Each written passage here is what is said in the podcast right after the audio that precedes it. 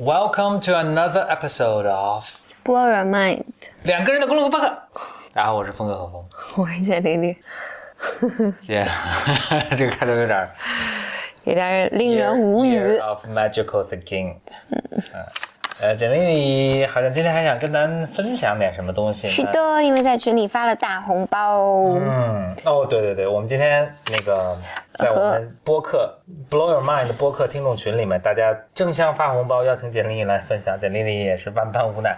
就来分享了。看来红包是有用的，而且简历里一分别人的红包都没有拿到，你是不好意思拿，还生生发出去了五十块钱。真的啊？是啊，你以为呢？比我们的大家这集合集合的红包都多。每个人好像都只发了什么一块钱块八毛。实在是太赔本了。嗯，OK，行吧。那呃，这个我想要不这样，就是如果这个播客录得很精彩呢，大家在就是咱们的听众群听到这儿呢，也就转身在那个群里可以发红包，对对对可以不限时的发红包。对，特别是对。对 对，群规是呃，除了晚上八九点之外不用说话，但是发红包那个是随便。嗯，行，那简历就来分享喽。好啊，就是，嗯、那我就讲一讲，就是在前两周，其实我都不太记得什么时候，上周吧。哎呀，其实过完年后的一周啊，其实就是上周，嗯，今天周几？今天周，嗯周今天周周一周一哦，那就是都不到。对一周都不到。我我上周这个时候应该正在飞机上嘛，或者刚上飞机，还没上飞机，嗯，还没上飞机呢。感觉好像天哪，这真的就是我我看了看，就是我在美国对我在美国做笔记，其实做了一个多小本，Maybe it。never happened。哎，是 dream，确实是，OK，我写了写了一个多小本儿的笔记。我现在说实话，我现在看这些笔记，我都觉得是别人写的都。自己写的。对，对，我我前两天找着那个，也不是前两天，前一阵儿找到了自己上商学院的时候写的笔记。不过因为那是好多年前十了，年前，那是你你是你是该觉得很陌生。嗯，完全不记得还上过这种课。嗯嗯，行，这是另然后外一个播客了，来简历讲讲。就就我我我去听的这个，我我去参加的这个会议呢，其实是一个，嗯，它算是个培训性质的吧。他们这个学就很难讲，它是真的是个学院，就是，但它是一个课程的一个组织组织方，一个非利非盈利机构叫 IPI，叫 International Psychotherapy Institute。然后这个大家从网上也可以找到，他们有这种呃两年的这种项目，就是它主要是培养动力学取向的治疗师的，呃，也有精神分析师的这个课程。但总之啊，就是这这些都不是很重要，就是它它其实是是就是那咱捡重要的说。对，先捡重要的说，但但但因为我跟他们就是关系蛮好的，就是呃很多年了，他们也确实想招一些中国的学生，所以如果听众呃大家有感兴趣的，其实可以去查。那唯一的呢，就是他需要他没有网络课程是面授，所以你必须去到美国。哦，还生活在上世纪八九十年代。嗯，他他他们的这种就是 seminar 啊，还有这种 supervision 都可以通过网络来进行，但是课程还必须在线下进行。但我我想描述一个，呃，这这次我很大一个感受，不是最重要的感受，但是很大一个感受，就是线下很重要，对，啊，就是这还是不能取代的，还是还就是是是不能是是不能取代的。当然他，他这次是一个四天的呃一个 long weekend，、所以他是主要在做的事情呢，就是嗯、他们请了很多嗯怎么讲呢，就是学界的泰学。学界的，对，就是在做学术研究以及做在做临床的精神分析师，请了很多，有从芝加哥过来的，有从呃爱尔兰过来的，也有从意大利过来的。然后呃，当然更多的是美国本土的这些人，尤其是华盛顿附近的这些。呃，精神分析师，所以它它是一个长的，呃，就就四周的一个长周末，呃，四天的一个长周末。所以它的 setting 呢，就是它它的设置呢，其实就是第一天的时候，嗯，就是大家我不知道听众里面有多少人了解精神分析这个东西。就虽然精神分析被打入伪科学，但是它就不是一门科学，它是一门艺术 和哲学。是真艺术。每一个代表人物，就是精神分析里面的每个流派，他们都找了这些流派的研究者，包括写这些，比如说呃温尼科特，他们有专门写温尼科特的或者研究温尼科特的学者过来跟你讲，就是温尼科特的生平以及他主要的想法的起源，还有这个想法是怎么发展的。这一周里，就是这这一周里，我看一下啊，有点忘记了，他大概讲了应该是六个人。这个翻纸的声音声音很大，嗯，很清晰。OK，他一二三四五六，对他他他主要讲了六个人，就是从一个叫 Francis 啊、还有弗洛伊德、克莱因、呃 Fairbairn，就是没人知道怎么怎么读这个词。他他们老师们怎么恩读呢？就费尔贝恩就被翻译过来。这个这个专门有人在，大家读都不一样，就有叫 Fireborn，有叫 Firebane，有叫 Fireban，就是后来还有专门有人提这个问题。美国人哎，我不记得了，我要需要看一下笔记。嗯，还有克莱因、安娜·弗洛伊德、温尼科特、比昂，嗯，就是几个大家。当然，就是精神分析里面有不同的人物了，就是他其中的几个大家拿出来，每个代表人物出来讨论了一下，以及他们之间的八卦和关系。嗯然后我想讲两个两个感受，一个感受呢，就是就还是刚才说线下很重要，很重要是是因为。呃，你不管情不情愿，你想不想，你都在那么一个教室里面坐着，然后 想使我想起了很多我以前上课的事，就是不情愿也不想，但是确实也在那儿做。嗯然后呢，呃，大家之间是在讨论的，嗯但是就这这这个这个在中国的教室里不常发生。嗯然后呢，因为就这么多年，其实很多外国老师来中国来讲课，然后我觉得它有个非常非常显著的差别，就是因为当老师跟你讲课的时候，一个在中国它需要有翻译，嗯然后即便没有翻译，它不是一个对话，呀，就是它很难有这种想法的碰撞。但你意意思说这个语言的不这个不语言的隔阂导致嗯语言的隔阂，对对对，以及当然当然，我觉得中国的文化下，其实大家不太容易在公众面前讨论。嗯。但但但就是我我们大概那个呃会议大概有四五十个人吧，嗯。然后里面有一部分像我这样的学生，然后绝大多数都是大咖，所以他们之间是有非常针锋相对的讨论的，嗯嗯和想法，为什么这个人会这样？所以呢，那天呢一开始就讨论了一个东西，当然是是一个八卦，就是我刚才提到有一个叫 Francis 的这个人，其实很多人是不知道他的存在的，因为他死的太早了。嗯但是他是他是弗洛伊德之下的这个人，就后来大家听到的克莱因、温尼科特啊等等等等，很多是哎温尼科特不一定，但就几乎所有的精神分析师，大家现在后来看到主要流派的发展，都是被他这个人分析过的。然后他跟他跟弗洛伊德还有一段爱恨情仇，，I see，嗯，好看。但但这这这个这个八卦等会儿再讲讲，嗯，八八卦等会儿再讲。大家想听的就是八卦，那就是第一个感受，总结一下，就是要去还是要去现场，嗯。嗯，有条件还要去见。对你你你能听到很多不同的东西，我觉得这个东西是在通过网络或者通过就是哎，你说如果是这样，嗯就是你强调现场的重要性。如果我当时现场在现场里面支了一个呃摄影机，或者我支了两个摄影机，甚至然后把这录音也都录下来，大家的这个音容笑貌、这种举手投足我都录下来，然后在网上大家看。要录的足够好，就是你要录成电影那样。就就我觉得你只支一个摄摄像机放在那儿的时候，人们我我的感觉，如果是我的话，我就会去吃东西啊，然后什么哎看一下微信啊，然后你后不能把自己的注意力不集中改到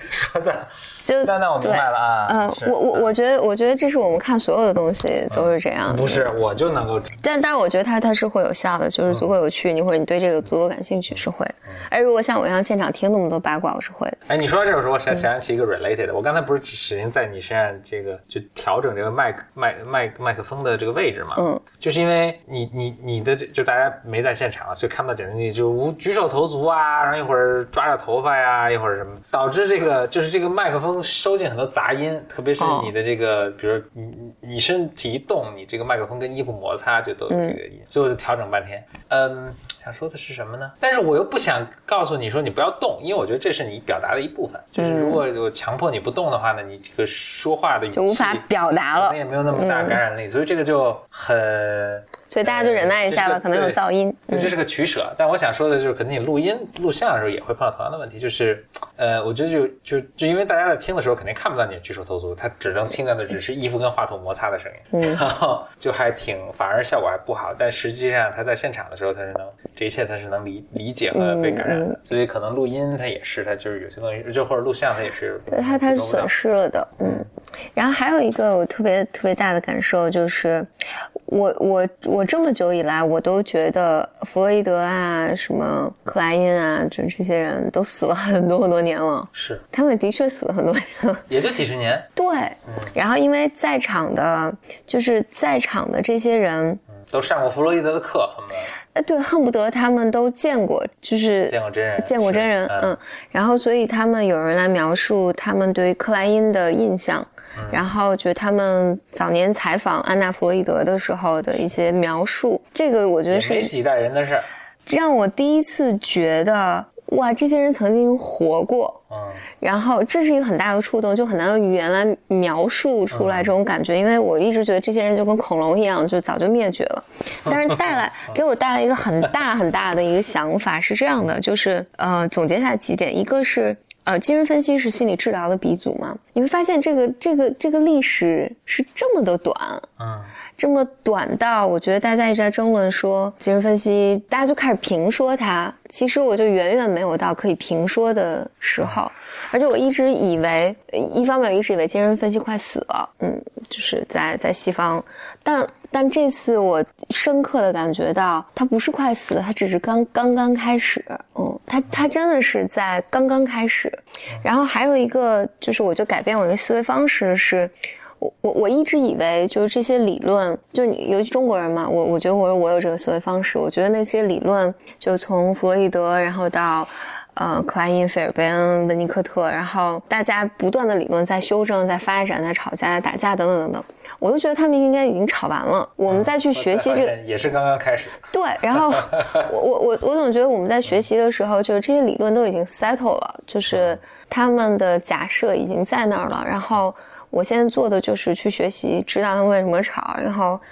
啊、等等等等等。这一次我突然意识到，当然我觉得在场所有的这些老先生们、老太太们，他们的态度，我觉得可能是。让我突然意识到，这些理论并没有 settle。嗯，我们认为的对的不一定是对的，认为是错的也不一定是错的，就是它还是在一个 openly 被大家就是很开放被大家讨论的一个阶段。然后这使我觉得，哦，我们是站在历史的历史的维度上的，嗯就是我之前以为一直以为这些人都早就嗝屁了，然后而且早就是 祖先嘛，嗯，然后你发现的不是，他可能就是跟你差了两代人，嗯，或者三代人，或者甚至你你出生的时候，他们其中有人还活着呢，嗯，他们还在修正自己的理论，然后你看到这么多人在讨论，就是所以他们在讨论为为什么我觉得这次深刻的感觉有精神分析，嗯。它的它其实就是思想，嗯，就是在我这几天去讨论这些东西的时候，我觉得根本就是思想，而而在这个思想巨大的思想之之上出来一些分支，说我们可以把它应用于心理治疗，但它其实最终是关于人的，包括人的发展，人和人的关系，你的内在的精神是如何结构的，如何受到一些影响，他们会有什么样的反应，然后哪些。那经过什么？就是它是一些关于人的精神的假说，嗯，他们发展出来了这么多的理论来解释，其实就是哲学。所以精神分析讨论很多艺术啊，就是是电影啊、文学，让让你觉得哦，就这是一个浩渺的东西，他们只是给你打开了一扇门，给你了一个入口，然后你你继续要往哪哪要往哪儿走，还需要人们去探索。嗯，就是我觉得这个还是改变了很多我 fundamentally 对啊、呃心理治疗还有精神分析的一些看法。嗯，以及怎么看待这个东西，就就是还挺颠覆，就整个体验还是挺颠覆的，嗯，所以，嗯，所以他们 在讨论这些人的时候，比如说他们要写 Francis 这这个人，他们应该是写了，嗯，大概六十还是三十个学者，忘记了，他们组组织了这些写者写了好几年写这个人，所以他们把，呃，就是这这这是我们整个。整个会议里面讲的第一个人，就是我刚才说弗洛伊德下面的下面的这个人，他死的很早，所以后人不太知道他。但是后后来的这些人的工作都是被他影响的。然后呃，但我想讲讲的就是现在这些学者们，我见到他们的态度，他们其实是德国的呃德国的几个学者，然后他们在组织了大概三十个全球三十个学者去。研究研究他们早年的手稿，就是这个人的生平，所以他们从这个人什么时候出生，在什么样的家庭，他个人可能有什么样的经验，影响到他后来形成的这些理论，还有他为什么跟弗洛伊德之间有这样的爱恨情仇，然后中间是谁的局限等等等等，所以他们讨论很多八卦，真的是八卦，然后来理解。他对于人的那些假说是如何形成的？嗯，是为何会偏颇？但是他们他们应该是形成了一本书，然后这本书应该是在今年或者明年会，呃，会在德国出版吧。哇塞，我们把它翻译成中文吧。我我觉得是应该的。就就你看到这些的时候，就是很有趣。然后他们写温尼科特去讨论克莱因等等等等，都是包括对弗洛伊德，所以他们讲了很多八卦。但这个 Francis，因为这个人我之前从来没有听说过，嗯，然后甚至在场的有一些就是。温尼科特流派的有一些治疗师说，我我也没听过这个人，第一次，我这么多年我第一次听听这个人，好没存在感。对，然后这个人哇是个就是是个大牛，你很难讲他是不是个大牛。他他是这样的，这个人是在布达佩斯，他后来一直在布达佩斯生活，嗯嗯，然后他是一九零八年荣格介绍他给弗洛伊德认识，然后俩人认识了。就是，但但我要跟大家说说一下，就是我我现在讲的都是我从这次里面听到的，然后也也许有我理解失误、错误什么不准确的地方，就大家当当八卦听八卦听就行。他俩相遇的时候，就大家的描述，就他们俩就相爱了。嗯，当然可能没有性上面的相爱，但这里面很很微妙的关系。然后弗洛伊德就嗯就马上把。怎么讲呢？两人就就是呃，甚至后来他们在研究，就想知道一九零八年究竟发生了什么。一九零八年究竟发生了什么？对，是一部电影的。题材，对，然后反正他们俩相遇了，弗洛伊德就非常信任他，然后他就跟弗洛伊德学，就弗洛伊德那个时候自己的想法，也就是刚刚就是还还在探索嘛，然后所以有很多尝试啊想法跟他谈，他显然是聪明伶俐，然后能够完全的理理解理解到弗洛伊德想说什么。当时弗洛伊德多大？他多大？他大概二三十岁吧，然后弗洛伊德。是有想法让他来当弗洛伊德的女婿哦，嗯，应应该是还是差差了，对。他的女儿就是安娜弗洛伊德吗？对，弗洛伊德有好多个女儿儿子，嗯，安娜弗洛伊德是是最努力的，但是弗洛伊德并没有很喜欢他，或者他没有感受到弗洛伊德喜欢他，所以也是一个。Another story 就是，嗯，我我们这里面有一个有有一个老师也讲这个故事，他就说，他当年在安娜弗洛伊德中心学习的时候，他自己的父母去看他，然后就看到满墙的弗洛伊安娜弗洛伊德的那个荣誉证书什么的，然后他爸爸就说：“天呐！”就是这个老师的爸爸就说：“哇，这个女人的父母一定非常为她骄傲。”嗯。但很不幸的不是这样的，嗯，但具体的更多的八卦我就不是特别了解。但我知道安娜弗洛伊德的有一个姐姐比她更漂亮，嗯，好像从小就更招人喜欢一些。然后弗洛伊德也，原来那个社会那个时代也是看脸，应该一直都是吧，嗯。然后总是回到 Francis 上面，所以这个 Francis 呢。嗯，就很快得到了弗洛伊德真传。后来，欧洲这些就是大家就所有的人都去找 Francis 去呃做分析。嗯，啊，然后那那时候有个传闻就说，如果你有，就如果你的马死了，也把它送给 Francis，就他能治好。果然是死马当活马医的这个古老的成语在这儿对对 对得到对。实现。然后，嗯，然后 Francis 呢一直在求弗洛伊德说让弗洛伊德分析他，啊，然后弗洛弗洛伊德就是不分析他，嗯。然后直到我不知道直到什么时候，反正终于答应了，他就给 Francis 做了几年的分析，然后这个分析以不愉快告终，就是所以你看到，就现在精神分析的设置，早年都是血血泪趟出来的，那时候根本没有什么设置，就是你认识我，我认识你，然后什么那个什么，就是我们有各种各样的关系，然后你来给我做分析，然后 Francis 离开弗洛伊德原因是因为说弗洛弗洛伊德没有对他的负性反移情进行分析，反正就是他觉得被 analyze 不够。这个有趣的是，后来克莱因是被 Francis 分析的，克莱因离开 Francis 分析也是同样的原因。所以说这边有很很多很有趣，但但这这这些就不讲了。觉得有些八卦呢，就是 Francis 呢，反正一生都想让弗洛伊德来认可他。嗯你看那就反正里面有很很激父子的这种很很激很畸形的关系。然后 Francis 呢，有有一个让你瞠目结舌，哇，看我简直三观都要崩溃了这种感受，就是那个 Francis 分析了一对母女，就他既给妈妈做分析，也给女儿做分析，然后呢。他同时爱上了这个妈妈，也爱上了这个女儿，然后他就写信给弗洛伊德说：“说我爱上了这两个人怎么办？”嗯然后弗洛弗洛伊德说呢：“那你把女儿转借给我。啊，然后弗洛伊德肯定想必跟这个女儿好是吧？不不不，然后弗洛伊德 analyze 这个女儿，然后告诉 Francis 说：“你娶那个妈妈吧，这个女儿太疯了，就是病得太重了，嗯，啊然后不能娶，你娶那个妈妈吧。”于是呢，Francis 就娶了这个妈妈，啊，而且呢，Francis 不知道怎么 propose，嗯，然后求婚？对，啊不不知道怎么怎么怎么去提这件事情，是弗洛伊德跟这个妈妈提的。嗯然后这个 Francis 就娶了这个妈妈，然后后来在 Francis 的自己的日记里面，就是他留下的这些东西里面，就说，嗯，说我听了弗洛伊德的话，然后但因为这个妈妈年纪很大了，所以 Francis 就呃自己就没有留下儿女，嗯就是他说我就失去了这个当养育自己儿女的机会，然后就是你你从他后来写的这些日记里面看，那那那他那些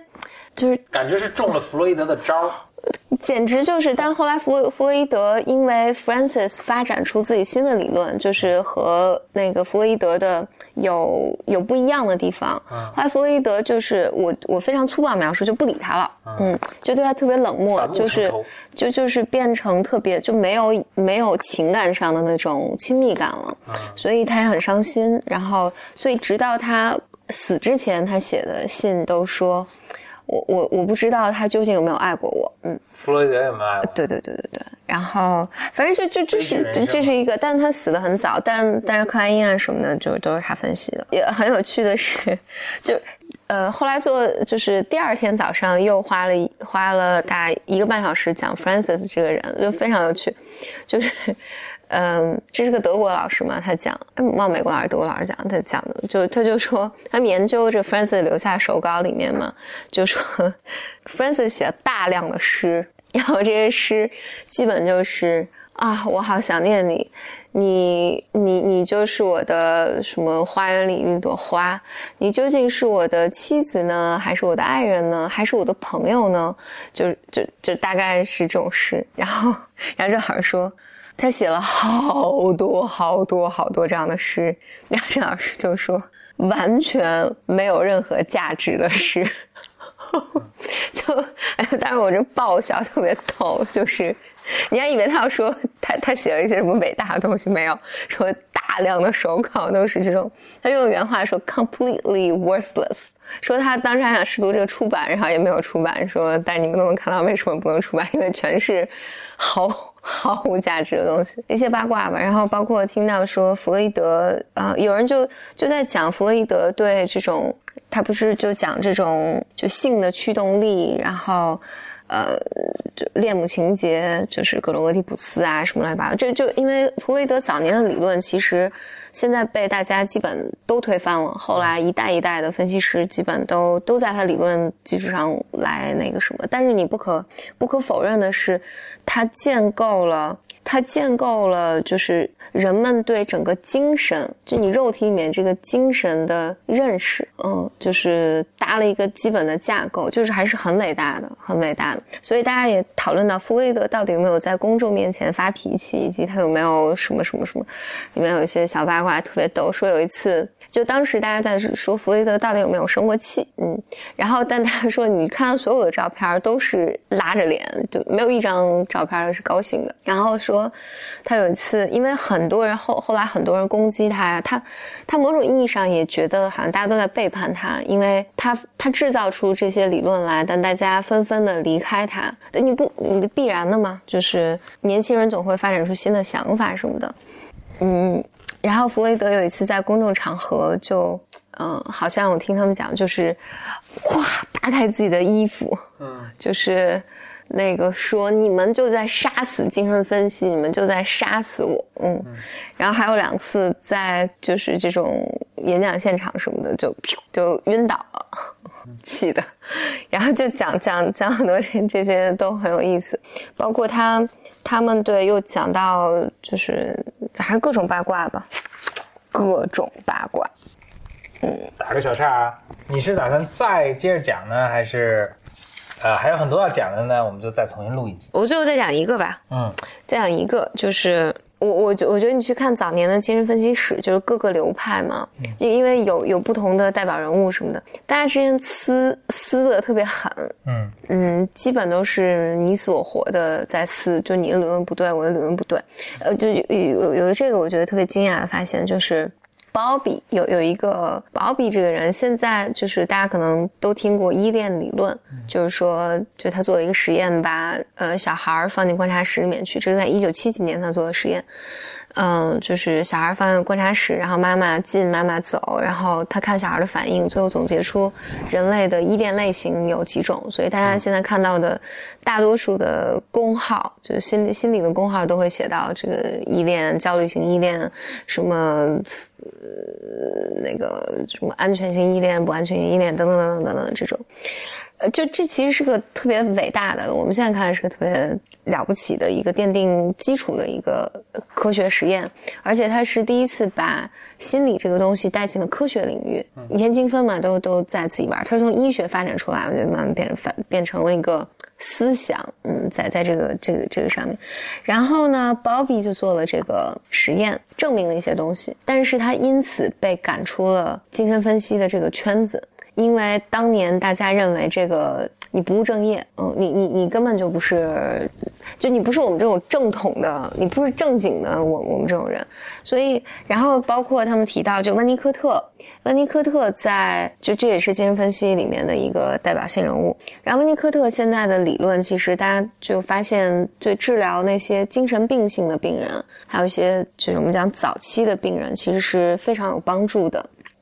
但是当年温尼科特提提出的这些理论，然后克莱因还是其他人在评论的时候就说，嗯，他根本就是在写诗，就是在他们那个语境下，你说你在写诗，就意思是你就不干正事儿，你写他写的可能特别美，但是就不靠谱，嗯。然后还有就是，嗯，比昂，比昂其实是上个世纪非常伟大的一个思想家，然后他写了大量的很抽象的东西，就是是个，哎，我公号的第一篇好像就写了比昂，就是比昂的，就我我觉得比昂可以再录另外一个博客了，但比昂他他整体上有一个特别，嗯，就是他他有一个思想是。说，嗯，语言这个东西，其实它会禁锢到你的感受，我可能很难很难讲清楚，所以你要用特别模糊的，就是用模糊的语言，能让人们有就是情感的体验上有一定的空间。所以，比昂在基于这个，他在写他所有的想法的时候，他并不用你熟悉的语言，所以他制造了什么贝塔、阿尔法，就是用用这些东西来阐述他的思想，就是他对人人的理解，使得他的书异常的难看懂，还有他的理论。然后，但我就在场的有一个人讲，他说。这人见过克莱克莱因，也见过比昂，好像。然后，所以他在他讲说，比昂这个人其实是非常温和的一个人。我这，但这个这个只是他个人的看法了。就是说，因为克莱因不不同意比昂的提出的新的理论，嗯，但如果你放那个大背景下，克莱因和安娜弗洛伊德就是撕的彼此之间两个中心都不能互通有无什么的，就是巴不得你你如果加入那儿，你就是仇人了。然后在这种情况下，比昂就一直等到克莱因过世才 publish 他后来的理论和书。嗯，然后当然比昂因为他提的这些东西实在是非常广袤，所以就就我忘了是有人就是他的一本书的名字还是这是苏苏小波老师推荐的，就是说他出了一本书叫《思想者等待思想等待思想者》，就就是。当时比昂，嗯，比昂留下了这么多他的思想，而是他周围的人或者当时的人不是那么能够体会和理解的。于是他把这些思想就留在那儿了，然后等待时空中后来后来的人去挖宝，后来的人能够懂他的人来和他对话。嗯，就是我觉得精神分析一整个史都是这样的。嗯，一整个历史都是这样的，就是每个人都留下了他们的贡献、他们的想法，然后他们记录下来，写作写在那儿，然后让你去思考、去想，就帮助后人来一步一步。所以，我我觉得是这么多年里面，然后这个东西又如此之新，然后让你无法定义它，因为你去看早年弗洛伊德是医生嘛。然后温尼科特这些人都是医生，他们都是从助人的角度，就是来去想的这件事情。然后它变成一种思想，然后它又变成一种干预手段。然后心理治疗、心理咨询，它又又像医学，就是精神科那边有西西方的整个整一套医学体系在发展。所以人们其实到现在至今是没有把它定义到某一个学科里面的。所以你说从实证科学上来讲，好像也能。就是神经科学，它也验证一些东西，然后那但仍然就是人的精神，就是你的灵魂这部分，它就是很难去定义的，嗯，所以所以所以反反正我我我去，就我我这四天的一个很强的感受，我觉得是这些真的是很宝贵的东西，就是但是我们。就是我觉得有一些现代吧，现在的教育或者是整整个发展会是让你觉得好像我我们就急于批判说它不科学，嗯，或者嗯。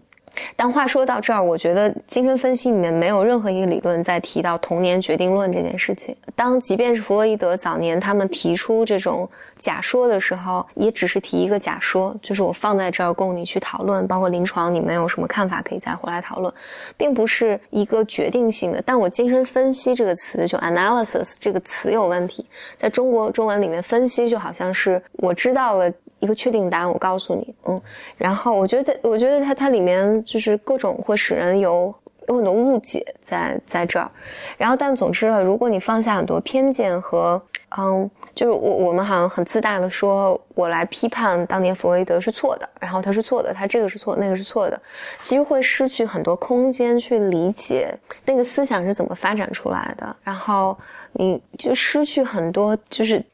体验的空间吧，嗯，所以比昂用了非常模糊的语言，而且比昂经常说的一句话，就这这也是大家在这一次的四天的这个过程里面来啊来告诉我们的，就是像我这样学生，因为大家经常讨论一些东西，你并不知道大家真的在讨论什么，然后大家说比昂有一句话说，你听不懂就对了，嗯。这跟咱们孔子呃不是那个庄子的很多嗯想思想还他他说你只需要待在那儿，让这些信息流过去，嗯嗯，wash over you，对对对，就 wash over you，然后你就可以了。然后当你准备好的时候，你就会 get 这个 message。然后所以嗯，然后所以比昂是用很多模糊的抽象的语言来表达深邃的思想，但他又很想让你有所体验，嗯。就是呃，完成一个不不可。美国人？我要看一看。或者他写书的时候用的是什么语言？英语吧，比昂应该是英语。嗯，我我我理解应该是英语。嗯，就他这书应该很难翻译。对，就是翻成中文看不懂。当然，当然还有一个，就荣格。荣格他有一本很有名的书叫《红书》，就是 Red the Red Book。就这本书呢，但是一方面，荣格他确实是有精神病发作的。嗯，这本书被誉为经典，就很伟大的一个思想著作，我是完一个字都看不懂，嗯，完全看不懂，嗯，所以所以我在看的时候，我经常想，这是不是因为谁评价的伟大？对，就是是不是大家听看不懂，不好意思说？对，但是也确实是有很我很尊敬的人，他他们在学习荣格思想的时候，确实是学习到很多嗯有趣的东西，但我对荣格真的是一无所知。但但我看这本书，就是觉得完全看不懂。咱们家咱家有这本书，你你可以搂两眼，中文完全看不懂。嗯，对。但那话说到这儿，就弗洛伊德呢，他其实是他说，呃，世界上有三个 shock。嗯。第一个是我不知道第一个是什么，我忘了。反正其中一个是达尔文的进化论的发现。嗯。还有第三个 shock 就是他的发现。哟，他把自己排在上。对。然后大家后来说，就这这个在现场有争论，有人有人讲说这个其实是后来大家的 review。但有人说不是，是弗洛伊德写自己这么讲。他说：“他说我我的发现会是会是第三个 shock，嗯，但也确实是了。但是但是就是鉴于就这种精神分析所带给大家的这种困惑，还有语言上的困惑，还有就是早年他们那种奇奇怪怪的事情，然后也确实。”就带来了巨大的争议嘛，所以在场的有一个叫啊，应该是 Jackson Anderson，他在二三十岁的时候采访过安娜弗洛伊德，嗯，他说他在采访安娜弗洛伊德的时候，最后他给这个安娜挖了一个坑，就问他说，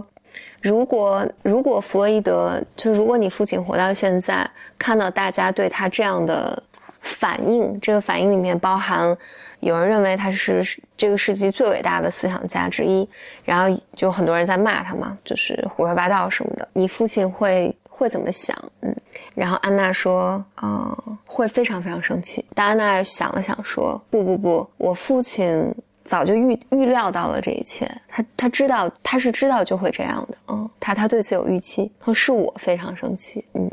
很很有意思。那生气什么呢？大家都把他誉为大家。不，很多人骂他，你看到现在也是，大家好像否认他。我就否认他的贡献吧，就因为他他提了这些，比如说性理论啊，就包括他当年提这种性性驱动力的这种理论，就好像大家就抓着这一点，就说，就好像有点说这人不太正常，然后所以他所有的东西就是这种 contribution 都被抹杀了。然后现在我觉得大家也是，就是前几年，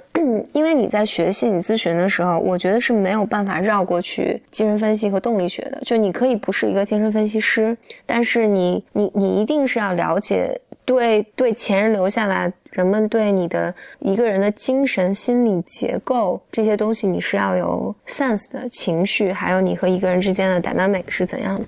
这这个你你你是要有理解的。但当年我我就是提到，就是说我在学习潜潜意识啊这些东西，就就会马上就会有人跳起来说这不科学，这个弗洛伊德这个东西早就过时了，然后。嗯，不靠谱，嗯，就这这这个东西就完全不应该去看它，嗯，但其实真的不是我我个人的感受不是这样的，嗯，所以我觉得弗洛伊德也是这这么多年来都是不断的被背叛，在他看来被背叛，然后，但其实是他的理，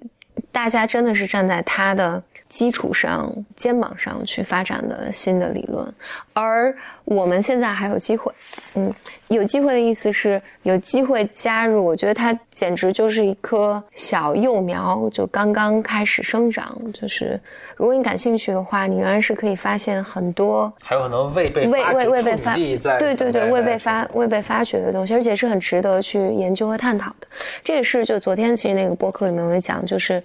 嗯，最后这个大家就花一个小时专门讨论写作这件事情。你需要把你的思考和思想，你要花时间去思考，花时间去整理你的思想，然后把它留下来。嗯，当然老同志们不知道，就是现在有一个更先进的技术，叫做播客技术。是的，是的，嗯，真的是非常非常有趣啊！我在我在那还见到有一个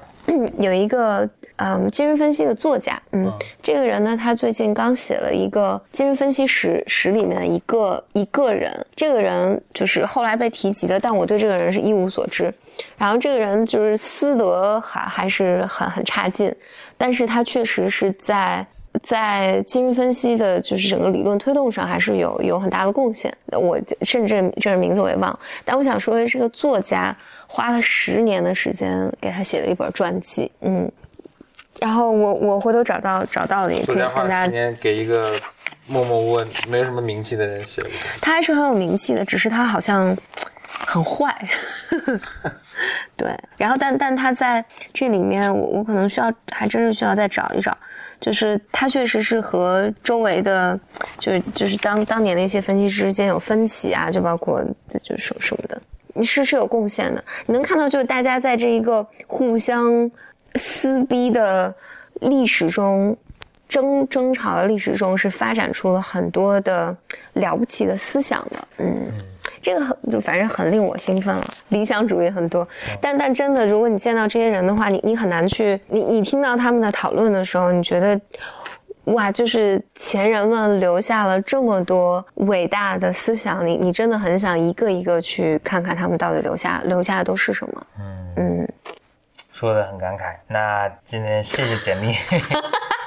今天就到这儿了。今天真的很长，我想可能以后要剪成两段。哦，嗯。呃，谢谢简历这个分享，大家呃，咱们 Blow Your Mind 群里的各位小伙伴们肯定也觉得，今那个今天的这一堆红包都没有白扔，